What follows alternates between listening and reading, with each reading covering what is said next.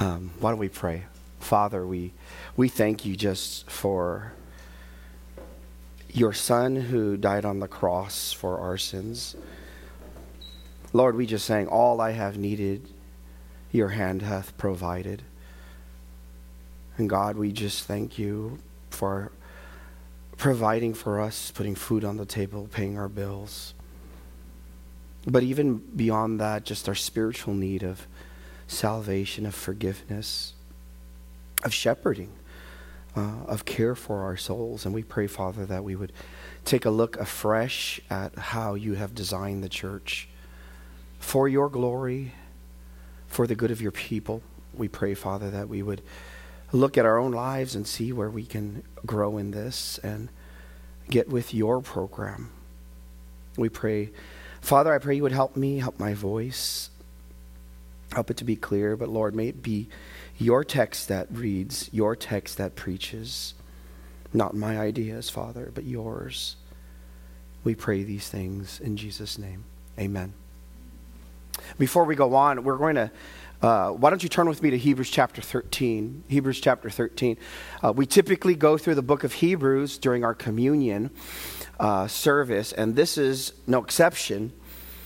In verse, well, we will be going through verse 17, and I thought it would be good for us just to focus on verse 17. I don't think there's many verses that are preached on verse 17. It just happens to be the verse for this Sunday. And part of it is this it is a, a one of three pieces of how the relationship of individual members, uh, the congregation, and the elders work together for the good of the body, for the edification of the church. Here at RBC, we believe in what is called church membership.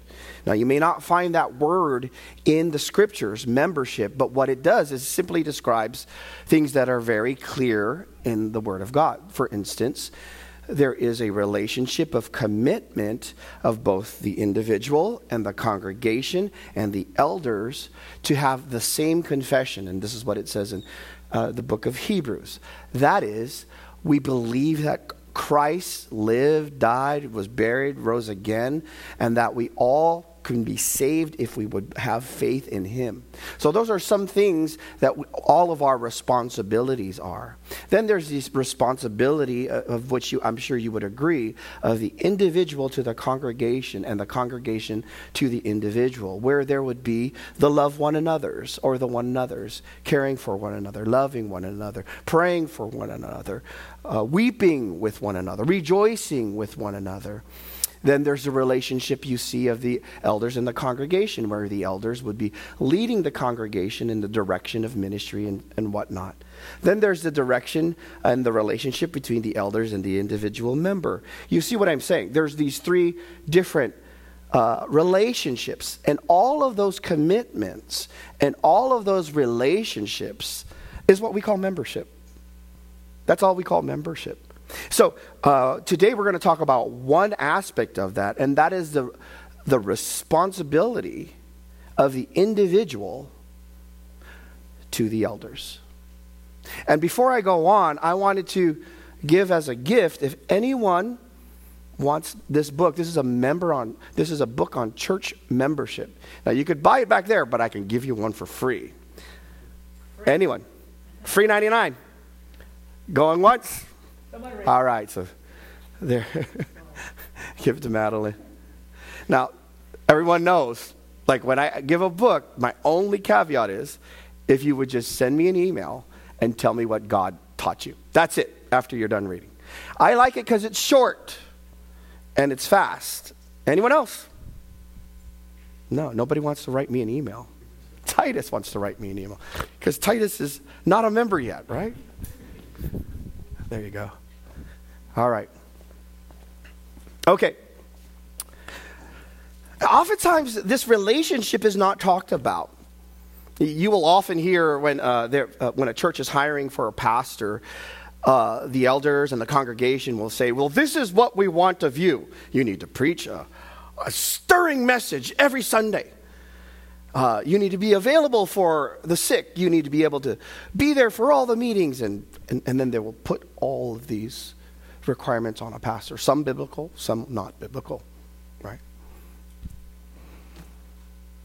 I remember one of my friends who was um, candidating for a church, and they gave him this long list of requirements. And then he says, If I take this church, I would love to, but here are my requirements of you.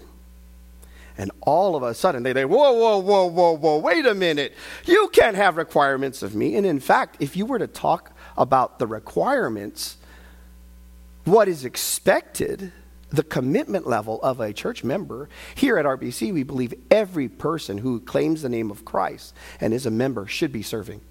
You should be serving as a minister of Christ. So here we're going to be talking about, and here's the verse Hebrews chapter 13, verse 17. It says, Obey your leaders and submit to them, for they keep watch over your souls as those who will give an account. Let them do this with joy, not with grief, for this would be unprofitable for you. How many verses have, how many times have you heard this preached? God gave this passage so that to you so that you would gladly submit to the elders of your church he has placed in your life for his glory. I'll say that again.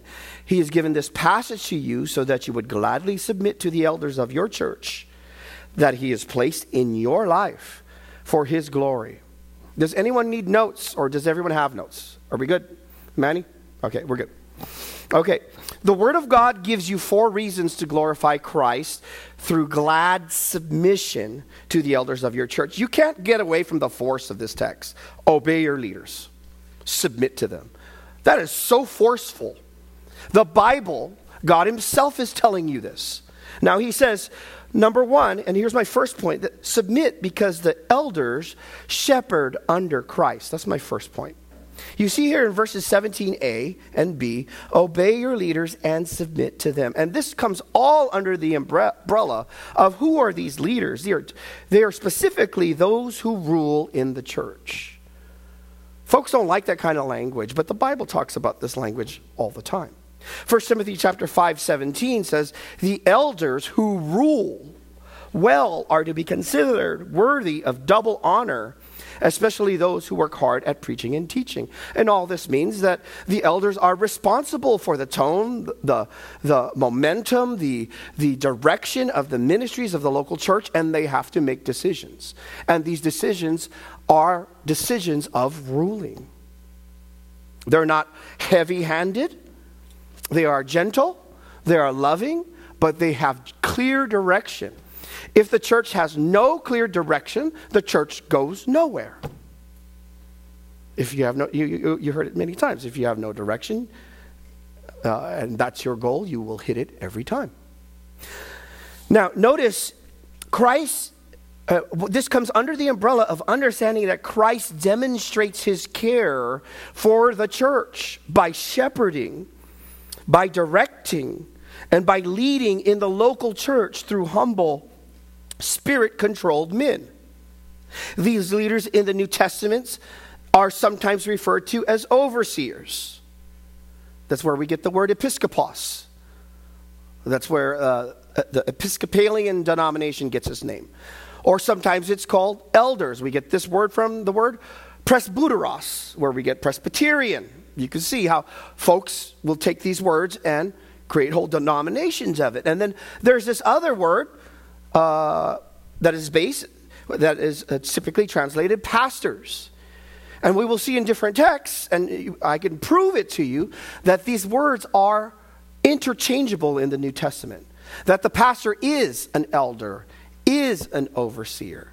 That there should not be elders who are not pastors, who don't give the word of God, who do not, who do not shepherd the flock. You should not have elders who are simply businessmen. That's not what an elder, pastor, overseer does.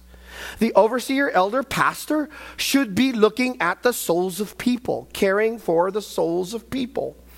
Why? Because this is how Christ himself has designed how people should be cared for in their spiritual life. It's not enough for when Christ says in Matthew to make disciples of all nations, what does he say? Baptizing them in the name of the Help me, people. Father, Son, and the Holy Spirit. One name, if you recall. Then what does it say? Teaching them to what? Observe all that I commanded you. So in Matthew 28, it's very clear when he says to make disciples, it's not to make converts, it's not simply to make decisions, pieces of paper, raising of the hand.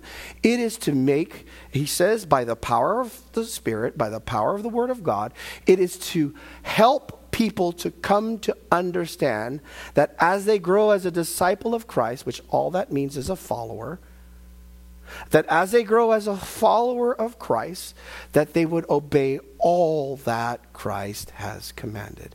And that takes a lot of work, brothers and sisters. And I thank the Lord that we have many disciplers in our congregation who will take younger Christians under their wing and help them. How do you apply the scriptures in this context? Or how do you apply the scriptures in that context? But for the leadership of the church, these are men how do you know who are these leaders? How does the church know who are these leaders? How does a church, how is the church protected from tyrannical, dictatorial, heavy handed abuses of power? Well, very clearly, one of the passages is in Titus chapter 1. Turn with me to Titus chapter 1. Just a few books back. There's one here in Titus chapter 1 and then there's one in 1 Timothy. But you notice he says here in Titus chapter 1 these are men whom the church has recognized Christ has qualified them for the task. Christ has brought them through.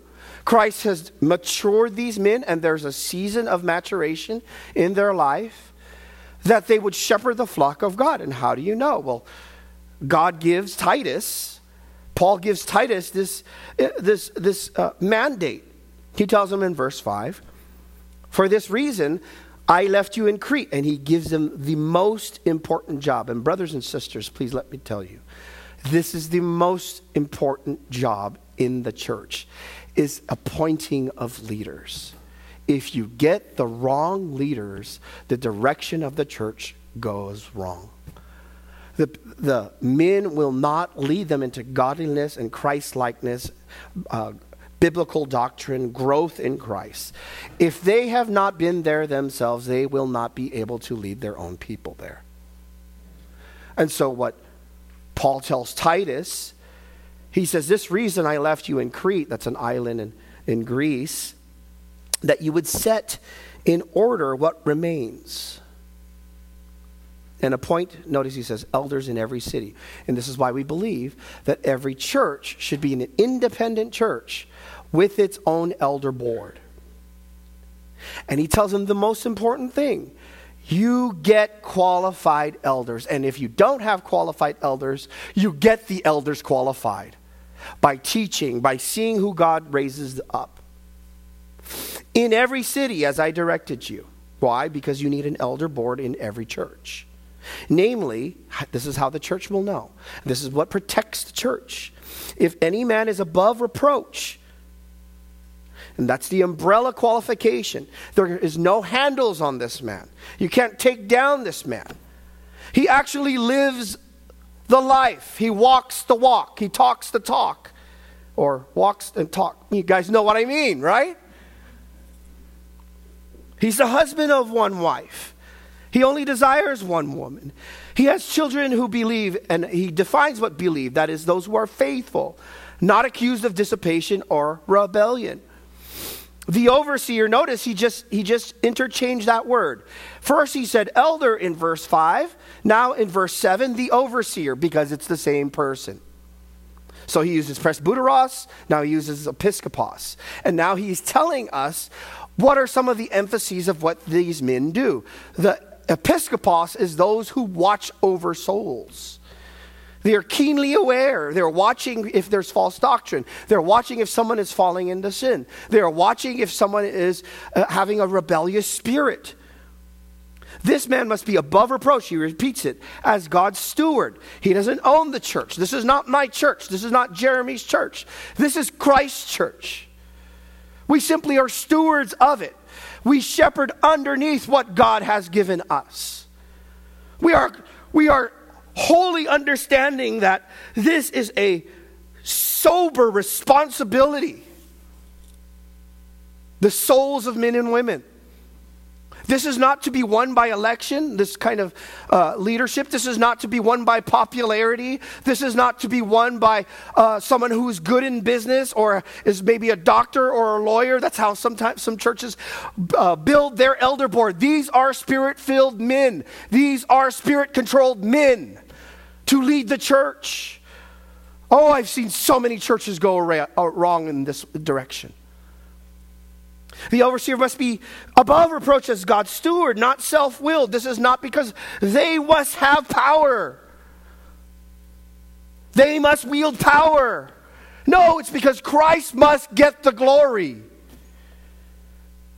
Not quick tempered, not addicted to wine. That is someone who is addicted to any kind of substance, even wine, marijuana, controlled drugs, anything.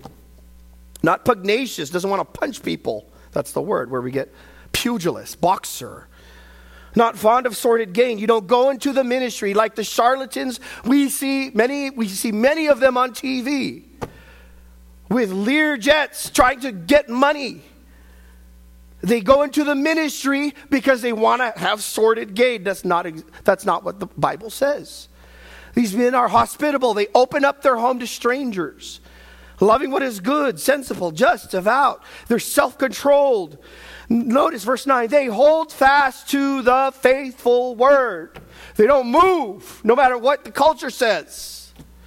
No matter what pressure is on them, they won't move. They'll stay faithful to the word, which is in accordance with the teaching so that he will be able to exhort in sound doctrine and to refute those who contradict. These men not only can handle the word of God, but they see heresy and they're able to discuss it and to contradict it with the word of God to protect the sheep. And so when the, a writer of Hebrews says, Obey your leaders, these are the kind of men who you're supposed to obey. These are the kind of men you're supposed to submit to. These are men who are faithful to the task. Notice these men in chapter 2 and verse 15, same context, these things speak of Titus, exhort and reprove with all authority, let no one disregard you.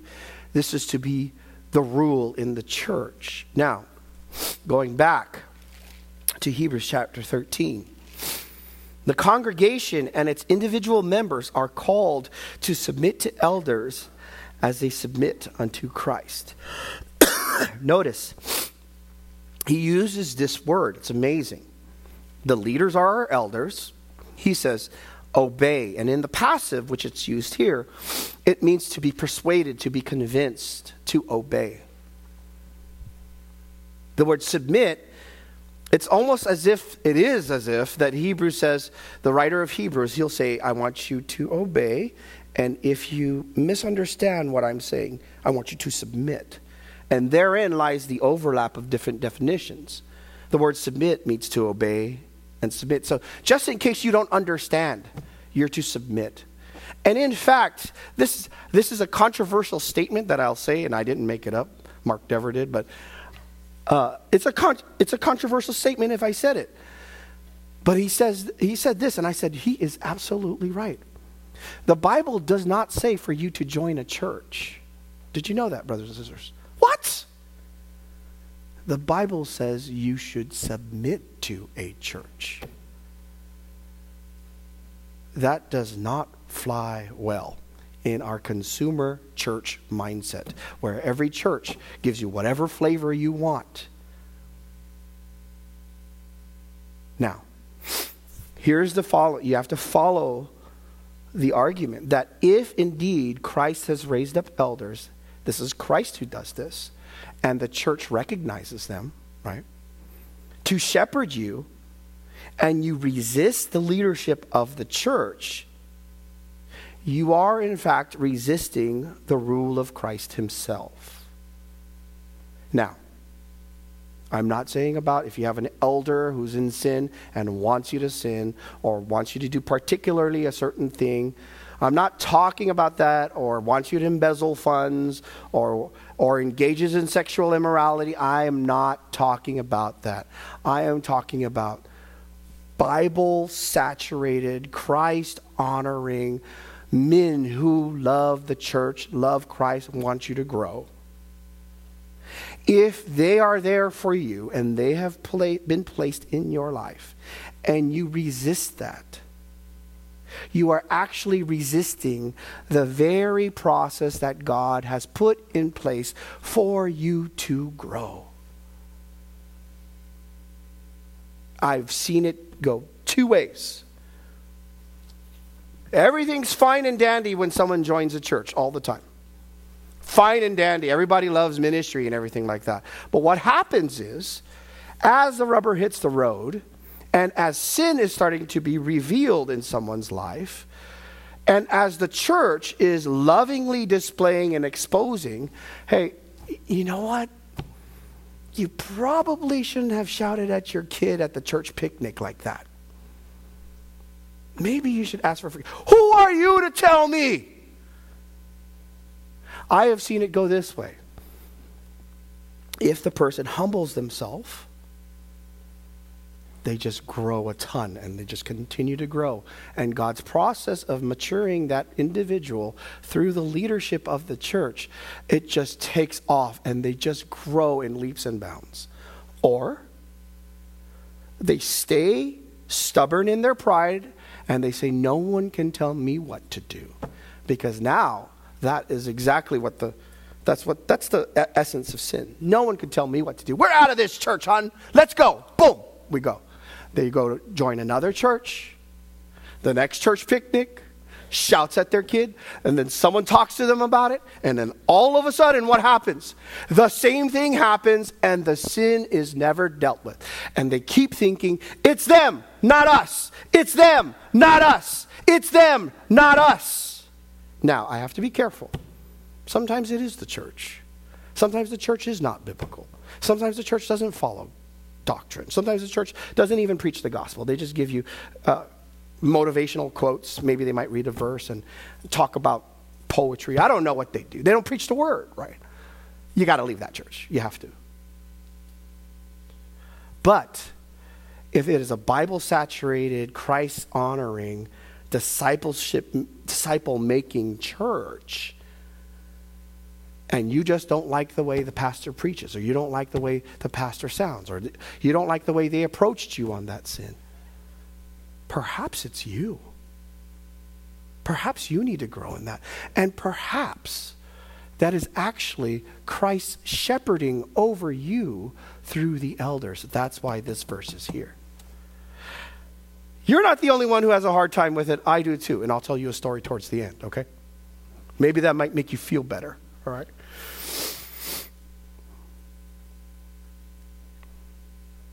How, uh, what about this? Someone might say, what about those who abuse the rule? We hear stories of financial impropriety, sexual sin, tyrannical rule.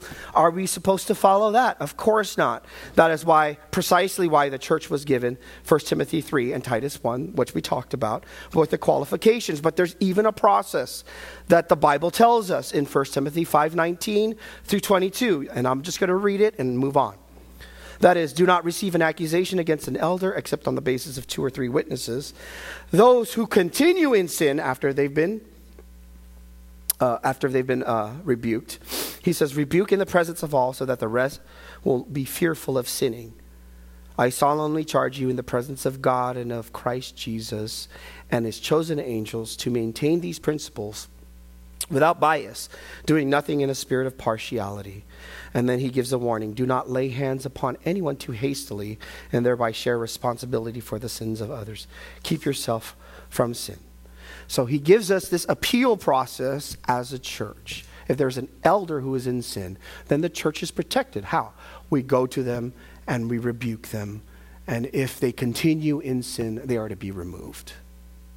Now he says here, if you have elders, but if you have If you have elders who know the scriptures and they're qualified and they're shepherding for the glory of Christ, you need to recognize right now, brothers and sisters, if you are a Christian, you have to recognize right now that they were placed there by Christ Himself through the local church. If there's a difference in essential doctrine, that's another matter altogether, as we have said. But simply choosing to be to begrudgingly acquiesce instead of glad submission because you have a different preference is bucking against the very care that Christ has provided for you through the elders.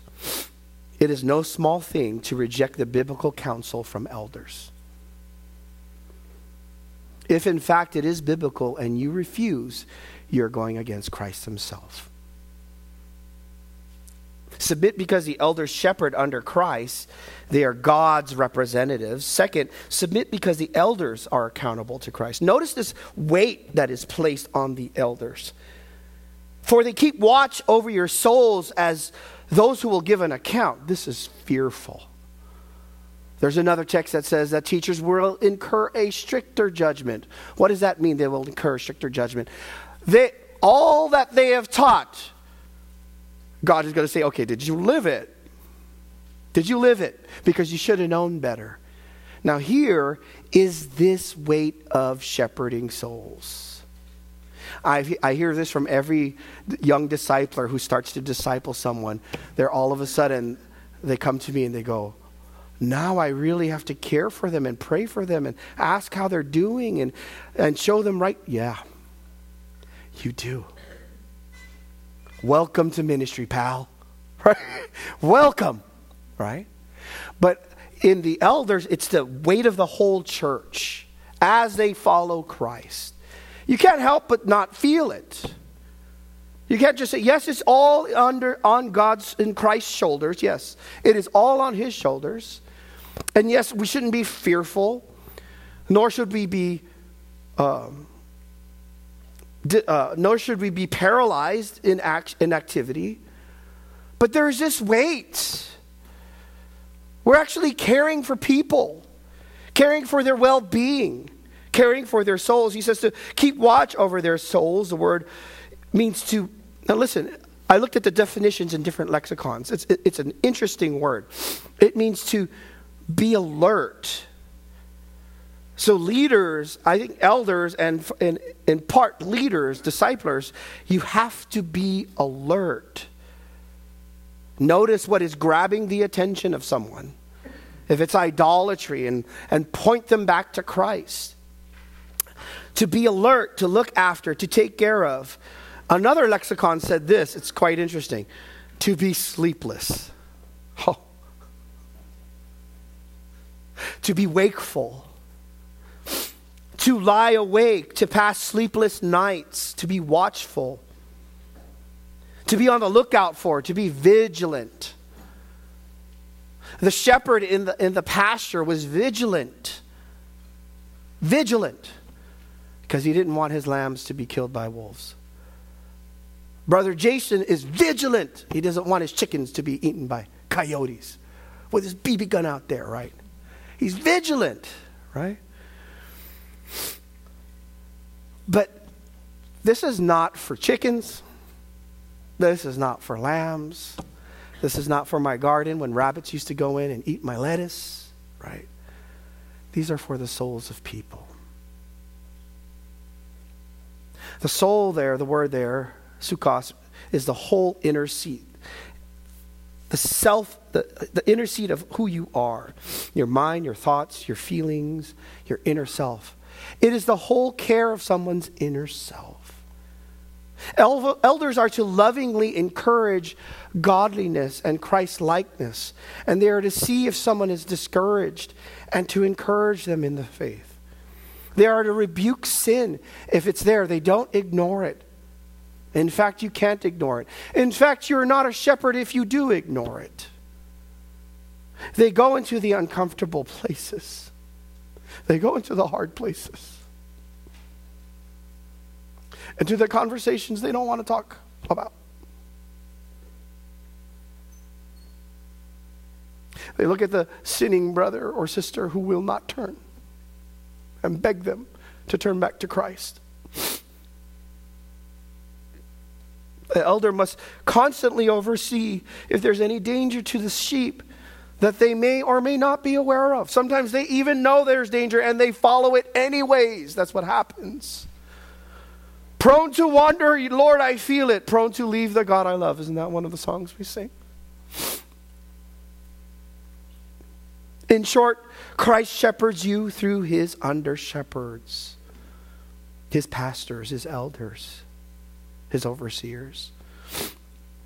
But notice this responsibility. He says, as those who will give an account, a reason, account. Actually, this is used, this word was used as a statement. I just got my credit card statement the other day. I, I, I don't want to know my credit card statement. It came because now I'm accountable to pay it off. I'm going to pay it, the whole thing off because I don't, I don't want to carry a balance over, right? But that statement, and every time I sign or if I do Apple Pay, what I'm saying is, I believe, the, the creditor is saying, I believe you're going to do what you said and pay me back. And so I have this statement that comes, and I am responsible. And so for the elder, there is this great great responsibility. He comes with this statement. Christ comes with this statement. Now, we understand about salvation, nothing can change if you are in Christ. But there is this statement that says, Now, what have you done with the gifts that I gave you? What have you done with the time that I gave you? What have you done with the resources that I gave you? And what have you done with the sheep that I gave you? Have you poured into them? Have you wept with them? Did you call them when they were hurt? Did you rejoice with them when they were rejoicing? There will be an account. And in a lesser form for all you disciplers, home fellowship leaders, children's ministry, you will give an account. Will he find you faithful? I pray that he will. There can be no, uh, you know, I'm sorry that was out of my job description. Can't can't say that. There will be no, I'm sorry, it was it was just too hard, so I just kind of turned the other way. Or you know, I didn't like that particular sheep, so I didn't shepherd them. I just didn't like them. There can be no partiality in the local church. Now, it is Christ himself that gives elders these tasks. Look at 1 Peter. 1 Peter. It's fascinating how God cares for the church. This is, in Hebrews, it is what is mandated of the believer. Now I want you to see what is mandated. It is the same text that Brother Manny read. This is what is mandated of the shepherd. And here is the weight. Feel the weight. Here's the weight. Therefore, I exhort the elders among you. Peter is talking to the church and talking to their elders as your fellow elder, which is amazing. Peter was an apostle. He goes, I'm just a fellow elder. And a witness of the sufferings of Christ and a partaker of that of the glory that is to be revealed. And now he gives this all important mandate to the elders. Notice he interchanges a word. Chapter 2, he says, Now, shepherd. Okay? So the elder is the one who shepherds, the shepherds are the one who elder, right? The elders are the one who oversee. They're all the same person. Okay? There's no bishops above different elders, there's no episcopal leaders over other elders. The elder is the bishop, is the overseer. And then he says here, notice, shepherd the flock of God among you. Okay, now see that little phrase, among you. This is why we at RBC, this is why we practice church membership, because we don't know who is among us. How can you shepherd a people if you don't know they are committed to the church? And how do you, you as an individual, obey chapter 13, verse 17 of Hebrews? How do you obey your leaders if you don't know who they are? Should you obey the should you go to one church and obey the Methodist church down the road? Should you go to another church and obey the other church down the road? So this is what ties us together. This is what defines the relationship. And what happens is as you are committed into this relationship, this is my church. This is where I'm at.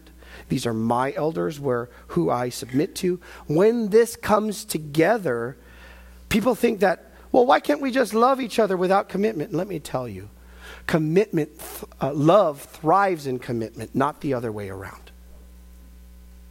When there's no commitment, oh, that's what that's what uh, these floozy guys outside want their girl, all their girlfriends to be, without commitment. In fact, most of you fathers would say, "I don't want that kind of boy for my girl." Who doesn't want commitment? Right? Why? Because you're not sure about his love for your girl. And so what happens is in the what happens is in the local church, you have people who are fluxing in, fluxing out, and there is no commitment. Typically, this is what I would see. Um, I would see this sometimes, especially in North County. I would talk to someone and I would say, Oh, tell me about your Christian life. And they would say, Well, I go to college and career here. I go to evening service in this other church. I go to a morning service in this other church. And then I, uh, I sometimes go to this ladies' Bible study over here. And I'll say, Great, which, which elders are you submitting to? Oh, none. That's what we see in North County. None. So then you're not really doing Hebrews 13. You cannot live, brothers and sisters, please listen. You cannot live the Christian life and dodge that verse. You're dodging the verse. So now he says, Therefore, I exhort the elders among you. That's why we have membership. Okay? Shepherd the flock of God among you, exercising oversight. This is how they are to do it, not under compulsion, not because someone's forcing you. We don't stay up late at night because, oh man, I got to get it done because someone's forcing me, but voluntarily, according to the will of God, not for sordid gain, but with eagerness nor yet as lording it over to those allotted to your charge. Have you noticed? He keeps saying your charge among you. I truly believe these are the folks that God assigns to your church. In His sovereign will, He brings them together. And they say, Yes, we are one with the mission, we're one with the leadership, we're one with the congregation, we want to be part of this. And so the shepherds could now do their job as the congregation does their job, as the individuals do their job in this commitment to one another. And now he says, but proving to be examples to the flock. And here is the weight, brothers and sisters. When the chief shepherd appears, you will receive the unfading crown of, crown of glory. And so here's the relationship that the shepherds are only under the chief shepherd. They only have their authority as they follow the authority of Christ. Once they deviate from that, they're no longer in authority. They're stepping outside of their realm, outside of their jurisdiction. But if they speak the word of Christ, which is the voice of Christ, they are actually speaking for the king. They're speaking for him. But as soon as they get out of their lane, they are not to be followed. But if they are in their lane, brothers and sisters, that is a refreshing, wonderful relationship of leadership and congregation and in individual. You could see this weight that the that Timothy even carried in 2 Timothy chapter 4. You guys could just write that down. Verse 1, if you remember, he says, I solemnly charge you in the presence of God and of Christ, who's to judge the living and the dead, and by his repro- appearing in his kingdom, preach the word. so he's, Paul, once again, as is Peter, is giving the weight of what it means to shepherd. A pastor, contrary to popular belief, is not someone who simply comes up and gives a talk for 20 or 30 minutes and is not in lives, people's lives, and is not counseling and is not loving folks, that is not a pastor. If they are a larger than life personality with no real ministry to souls, that is not a pastor. I'm sorry. This is a hard and taxing work. Sadly, a task that many mainstream evangelical churches will not take up. I remember I was talking to a brother who left a church because he was invited to one of their elders' meetings, and all they seemed to talk about was how to increase their marketing and how to bring in the crowds and how to entertain the folks and how to collect more funds. There was no talk, there was no burden or heart for shepherding the souls of men, women, and children. By God's grace, we will not go that route because we feel the weight of the task that Christ has given us. Praise the Lord for Bible believing, Christ exalting shepherds who know, who know, listen, who know they are accountable to God. Some people will say, Well, Angelo, why aren't you doing that? I will say, Well, why aren't you discipling your folks? I know what I'm accountable to. We need to disciple our folks. And now, third one, submit because the elders shepherd under Christ. they are Christ's representatives. Secondly, because the elders, elders are accountable to Christ. Thirdly, submit because the elders receive joy the elders receive joy. This is not a business transaction, this is a family. We changed our name of our, of our quarterly meetings to not an RBC business meeting. This is an RBC family meeting. We are a family. God, we are a mixed group of family. Isn't that wonderful? Come from different backgrounds, but God has made us a family. He says to let them do this with joy and not with grief. The word there for joy is for gladness delight, rejoicing. The word for grief is to sigh, to groan, to bemoan, to lament over. That's the.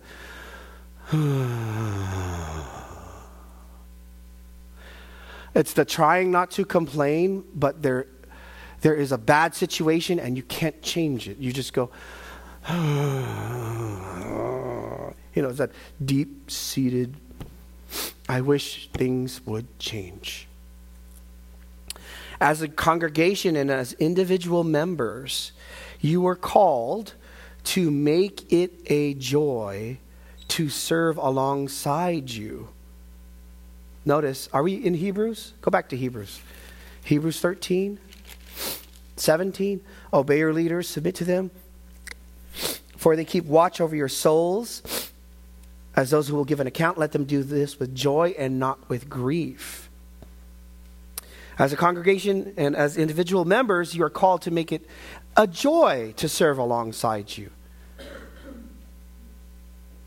You should not be someone who uh, has no regard for unity. I don't care what that guy thinks. I don't care what leadership thinks. I'm going to do it my way. Well, I'm going to talk about that guy as soon as he turns his back. That's not joyful. In my experience, the only scenario, I mean, you could ask Jeremy, I don't know, but the only scenario when it is grievous to shepherd is when the church member will not submit to the word of Christ in an area. That is that is the grievous grievous time. When there's a clear violation of God's word. And we, we show them, not only do we show them, we beg them to change. They say they're a Christian, they say they believe what we believe, and we show them in Scripture and we beg them to change. And if he or she changes, praise the Lord. That is joyful. I'm not expecting, we're not expecting a sinless church. We're expecting someone to sin and then we find out and then we take the word of God to them and then they grow through that. But when there is a clear violation of God's word and they reject the rebuke, or they ignore the rebuke, or they simply just don't deal with the rebuke, I, I must admit it causes one to sigh and to lament. And you, church, you know this. You have felt this when we have church discipline. You have begged people to turn from their sin, obvious sin in the Word of God, and they do not. And you feel it. You were one of us. What happened to you?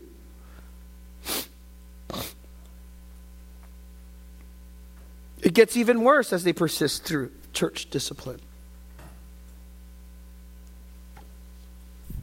Make it a joy to walk this pilgrim path with you. Make it a joy to shepherd you. How do you make it a joy? Well, I have to jump back to 1 Peter, so be patient with me. 1 Peter again. This is how you make it a joy. And I had to learn this. I have to be quite frank and honest with you and transparent with you. My wife will tell you. I had to learn this, okay? Notice he says to shepherd the flock of God among you, verses 1 to 4. And then right at the heels, look at verse 5. You younger men. I think he says to younger men is because younger men, Jay, they always think they got it together. Oh, I know the answer. I know, I know, I know. I got the answer to that. Yeah, yeah, I got it, I got it, I got it. He tells them at the heels of the elder shepherding, younger men. Likewise, notice he says, be subject to your elders. They might know a thing or two. they might be able to teach you if you just open your ears, close the yapper a little bit, and open your heart to their instruction. And all of you, how do you do that? Clothe yourselves with humility toward one another, not just the younger men, but the elders too. Clothe yourself with humility. Why? God is opposed to the proud and gives grace to the humble. We know, as we said before, he has, the word there, opposed is he has his military line against you. He gives grace to the humble. Therefore, humble yourselves under the mighty hand of God that he may exalt you at the proper time, casting all your anxiety on him because he cares for you. Notice he says this if you want to learn, if you want to grow, he says, humble yourselves. And then he gives this caveat, and I think it's related to pride. Notice, we, all, we oftentimes would cite verse 8 separately. Be sober, because your adversary, the devil, prowls around like a roaring lion. We will we'll always say that. Oh, be careful, the devil's out there roaring around, wants to prowl around. Better be careful. What, what is the context? The context is for people to submit to their elders. Why? What's the temptation? I don't like leadership. That is the root of our sin, brothers and sisters.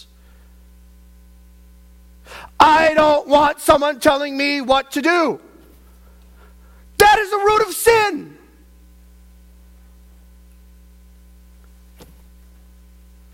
Maybe the church and its elders are there to help you.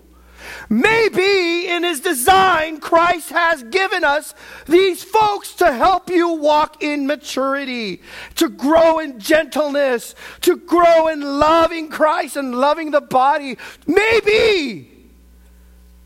Oh. Oh, but that doesn't that doesn't apply to me. That's what people do. Don't look at that. Uh, that's not the case here. No, can't be me. It's him.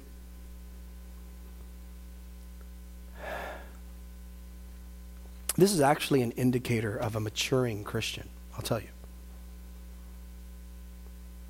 Man, I have been in many churches and I have seen many folks come and go. Let me tell you, I've preached in many churches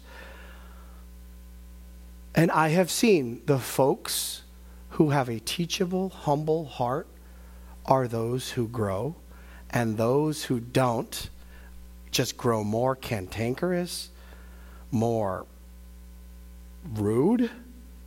They can't be taught.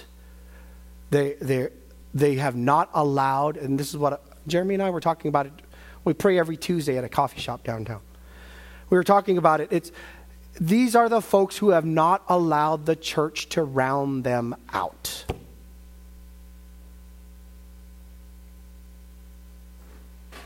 You have not allowed the church and its elders to help you to love one another. You have not let the church, not let the church and its elders to help you to think rightly.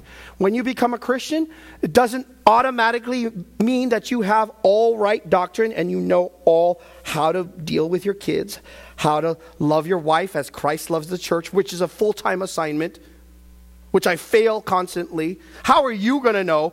None of us are going to know. We have to grow together with this, right? How to, how to serve in the church, how to appropriate Christ's power. You know all that?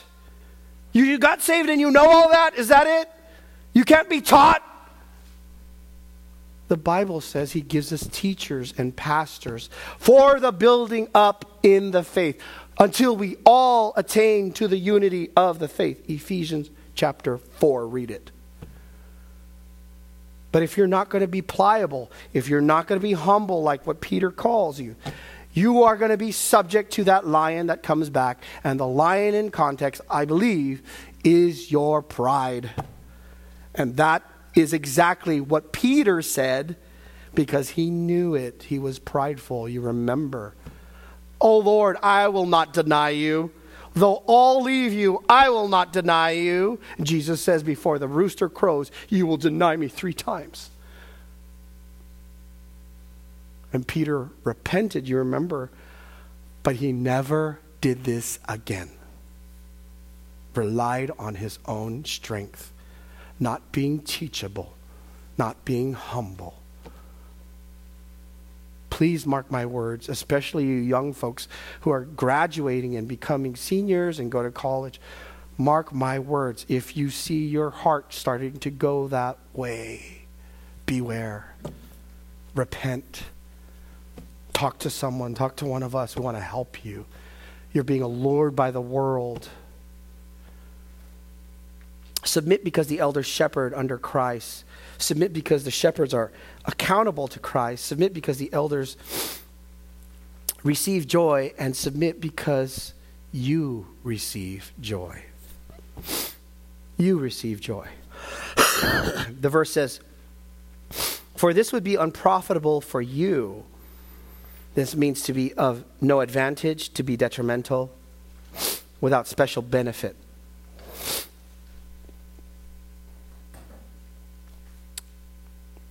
And as I said, I've said before, the submission, notice, um, is a benefit for you. Oh, I really.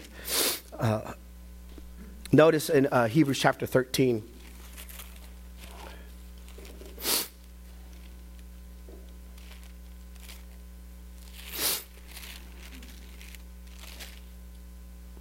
It's in it. He says, For this would be unprofitable for you if you don't listen. You receive joy. You don't have it all together. I don't have it all together. And the way that God causes us to grow in Christ is each other by His Word, by the Spirit. So that it's not just abstract ideas. You understand? But it's actually a life that is lived out in Christ. You said you're a Christian. This is what it says. Thank you. I was wrong. I need to repent. Thank you. You know, uh, I have an elder deacon meeting every every week, and they go, Angelo, you should have said in your sermon, you should have said it this way. Oh, you know, you're right. Or I could say, How dare you talk to me like that, Ty? Right? I'm not going to grow as a preacher. I'm not going to be able to be a clarion voice to the word of Christ for you. The more accurate I am with the word of Christ, the more closely I hold to God's word, the better it is for you and the better shepherding you receive. So they are like vigilant Bereans watching every word that I say. And I thank God for that. And I had to learn this. But I keep learning this. I remember I preached a sermon in my younger years uh, back at our sending church, and I preached it. I think I was pounding pulpit up, up fiery. And uh, my pastor, who went home to be with the Lord, he took me out to Lyons. Do they even exist? Lyons? It's like an IHOP, right? Do they even exist? I've never seen Lyons, right? Took me to Lyons and rebuked me and says, You should not speak to the people in that way because I said something that went over the line in my youthful zeal. And I cried over my cheeseburger. And at that moment, I could have said, He doesn't know. I'm a voice of God, right? I could have said that, right? In my pride. But I understood I understood this a little bit. Someone preached this to me. And I knew I wasn't going to grow as a preacher. And I knew Steve loved Christ, however imperfect as he was. And his desire was love for me, and love for the church, and love for Christ. So I, I submitted it, and I finished my cheeseburger. And I asked for forgiveness. And I moved on. And I grew. And that's how Christ cares for you. It's not this heavy handed twisting of the arm, you understand? It is a loving, shepherding, kind, telling, telling of, of all of our blind spots. We have blind spots. Do you know that? All of us do. So, as we celebrate the Lord's Supper today, I want you to dwell on the fact that Christ gives everything to you, Christian. Everything. His life for your righteousness, His death for your atonement, His resurrection for your resurrection, right? His ascension for your hope. Now, listen, not only that, His church for your fellowship. His shepherding, his elders for your growth. Let's pray. Father, thank you so much. Thank you. I just, I just remember, I remember how you cared for me and how you gave me godly men who loved me and wanted the best for me.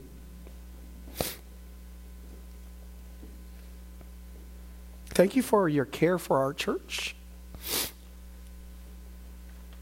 Oh Lord, give us godly men. Raise them up from this church. Men who will lead, the, lead their homes, lead their marriages, lead their children, lead the church. We don't want to do this your way. We don't want to do this the world's way, I mean. We want to do this your way. And your way is through godly men